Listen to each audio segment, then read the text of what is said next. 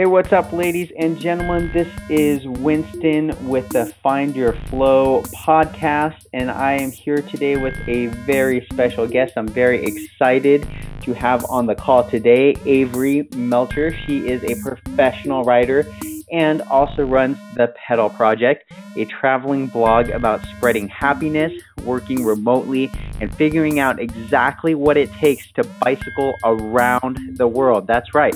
And she's actually been already she's already set this plan in motion. She's already been doing it. She just got back. She's in Europe for the last 3 months, so she's not exactly easy to get a hold of, but we were able to track her down and get her on the call. So, Averi, I'm so excited to have you here on the Find Your Flow podcast. Welcome to the show.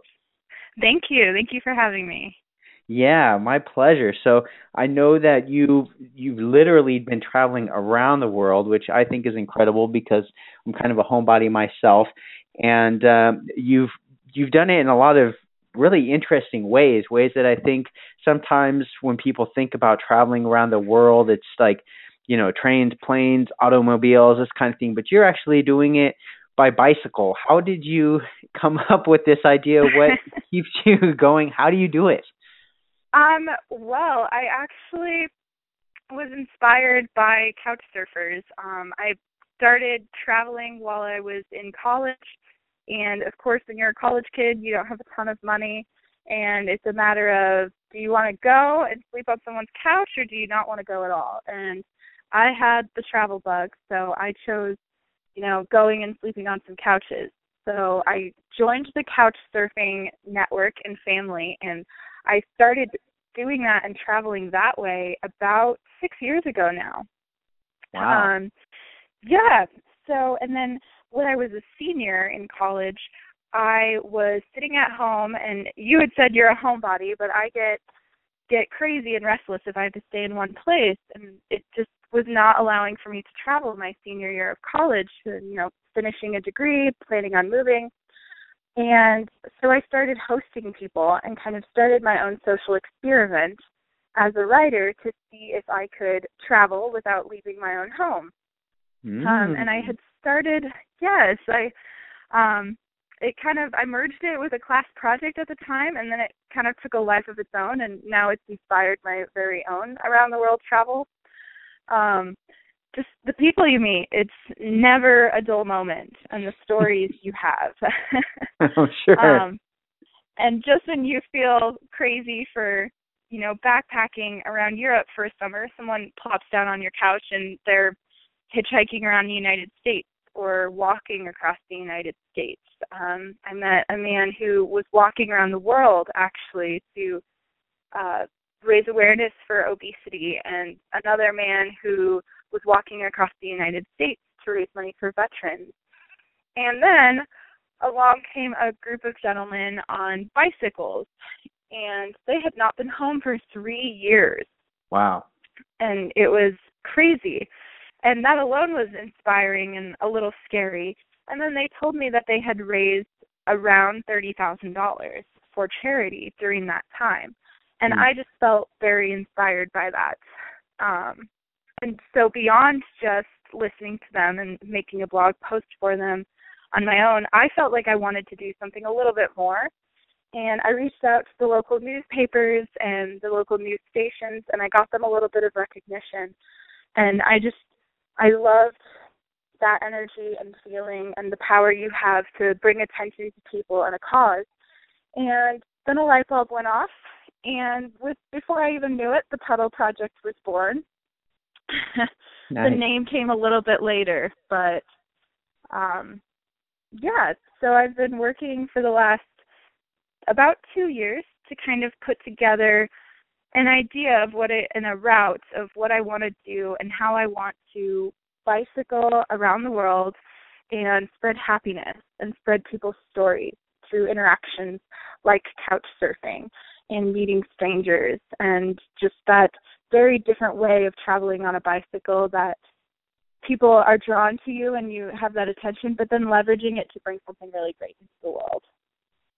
That's awesome. That's really cool. And so yeah, you said something that I thought was so funny and so so unique in in the sense that you talked about you know how could you travel the world without leaving and you know you did that by bringing in couch surfers. And i know you, you and i have talked a little bit about this couch surfing thing before. So how did you you're in college you said you're you know having couch surfers. What kind of things can you just like tell us for those for our listeners that have no idea what couch surfing is or have heard of it but don't quite understand it can you tell us a little bit more about that? Yeah absolutely um, so couch surfing is an online social network and you can reach out to people for a place to stay. And you just search people through a match process. You can choose a you can kind of connect with someone who has similar interests so that when you go to a city uh, you know you will be staying with someone that will take you out and do fun activities that you would be interested in doing so people can share that. And as a host, it's really about sharing your city and the idea of paying it forward because then when you become a traveler, you want people to host you and put you up in the same way.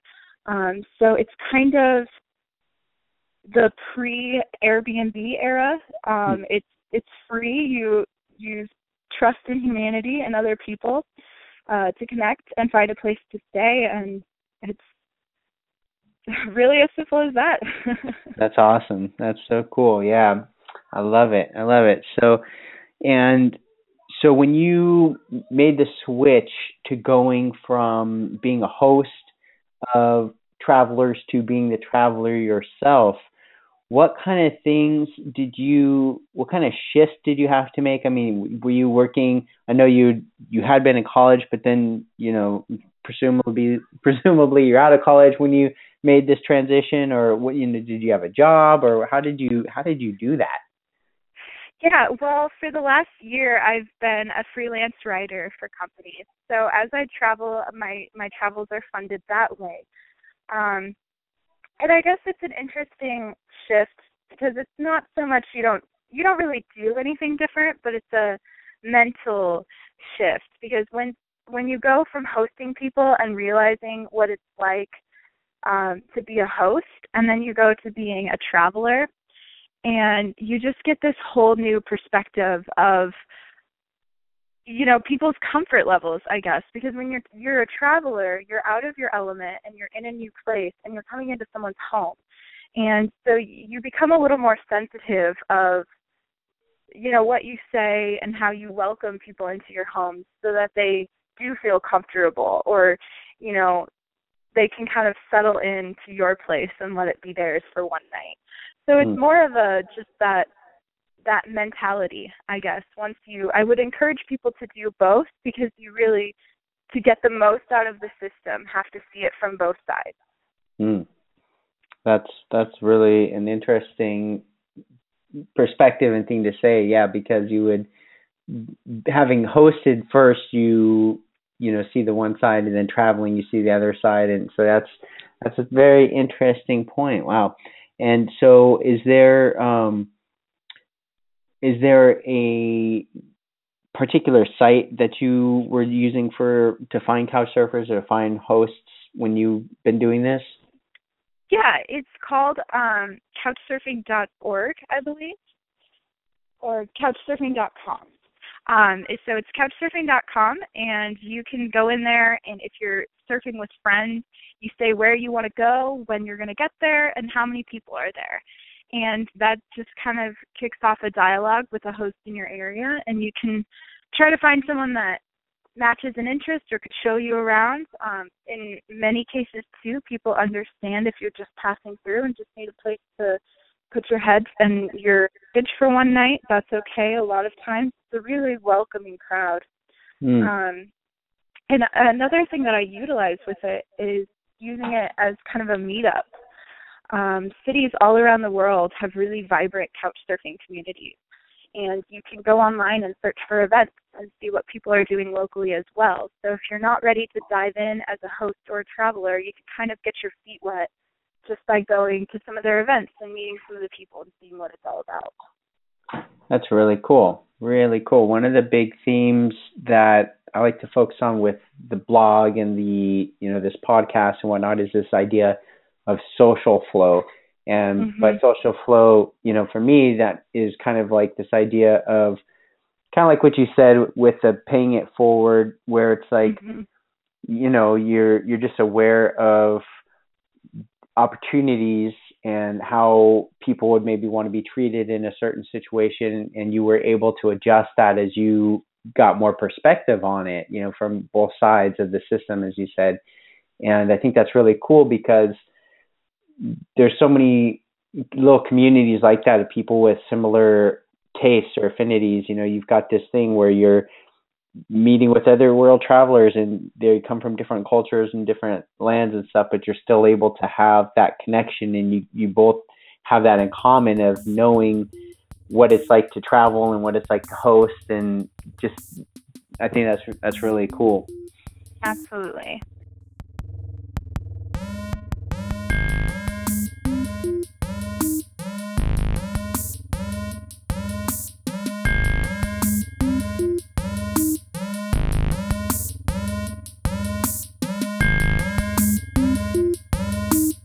Yeah. So when you're out and about and you're you're doing the work that you do as far as for like being able to fund your your travels, how would you say that you're able to to find that balance? Like what what do you do to be able to have you know you're traveling so you're in mm-hmm. these really cool places but you, you got to be able to pay for it somehow right you, you're not just like living completely for free right Yeah, exactly.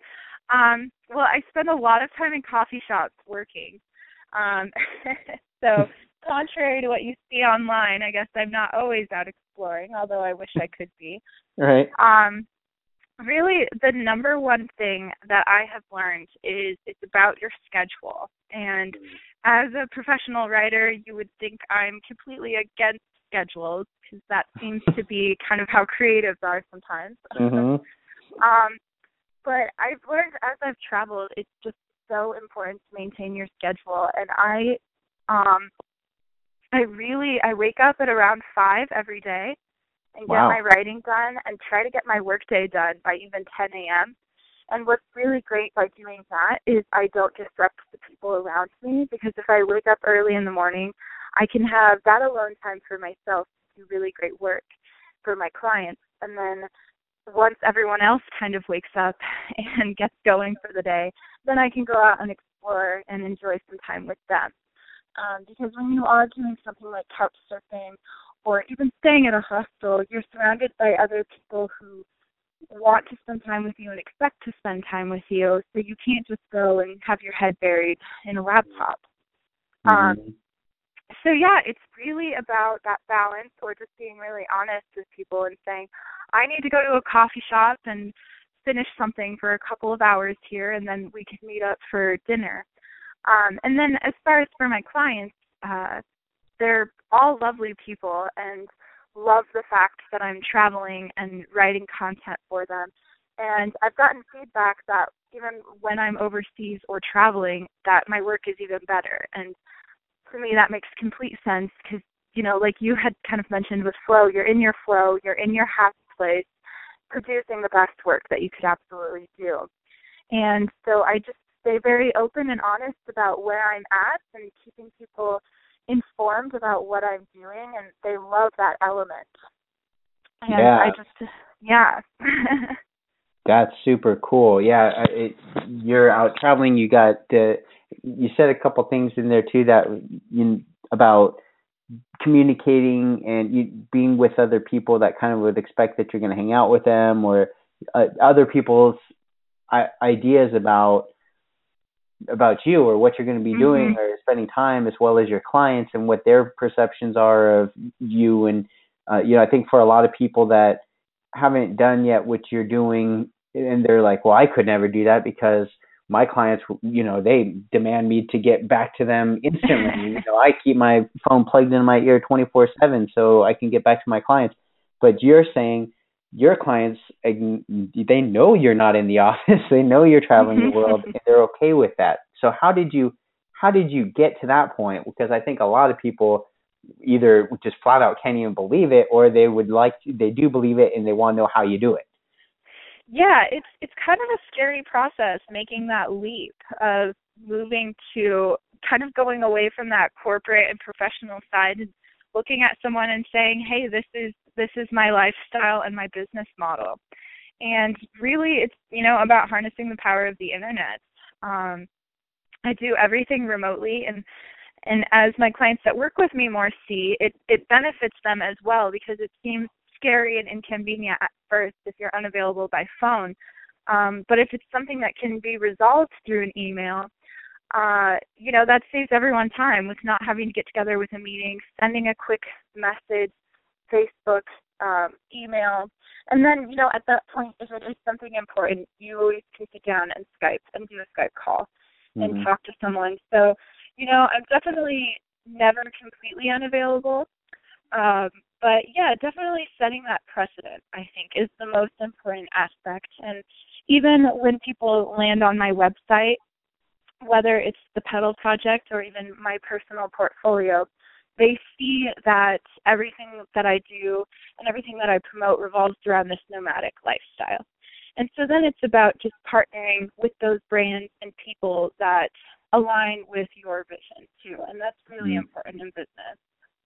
That's huge. Yeah, I think that that is such a, an important distinction that you you said this is my lifestyle, this is what I do, this is you know who I am and how my business works, and then the people that align with that align with it and they get it and they're like, yeah, that's awesome, and that it attracts the people that aren't attached to well, I have to have somebody I can call 24 7. You know, it's mm-hmm. like those people will see this and just be like, nope, this isn't the right person. That's fine because that's not the kind of person you want to work with either, right? Exactly. um, it's just kind of that qualification process. And, you know, there's, there's plenty of work out there for everyone. And there's plenty of people who, you know, would much rather run their business from home. And, you know, that's fine. So it's just about, you know, like you had even said, just finding your flow and what works for you.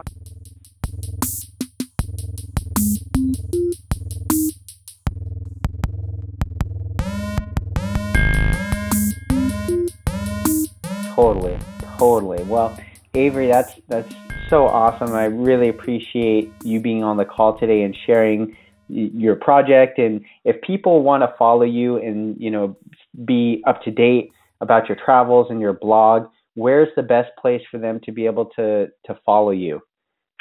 Yeah, I put all of my blog posts are on my blog at thepedalproject.org. And then if I also post any updates and travel photos on my Instagram and Facebook page, they're both under the Pedal Project. And so that's how I keep everyone updated.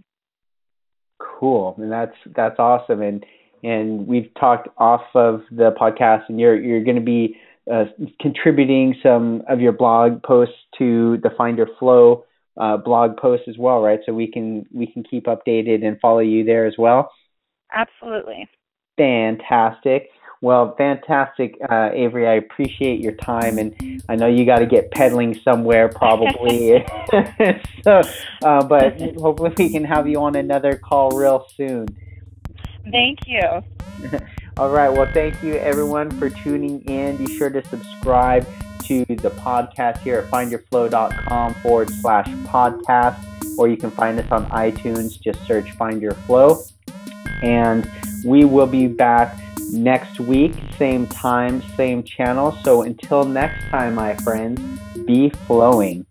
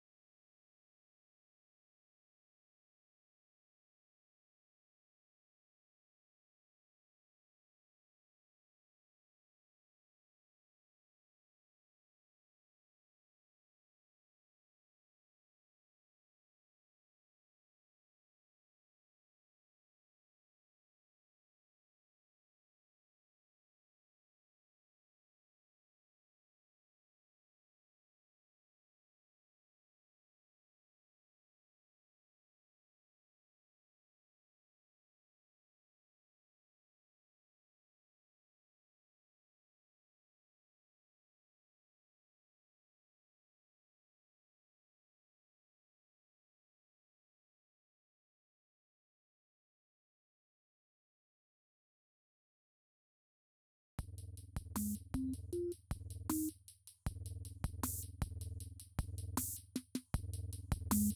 you.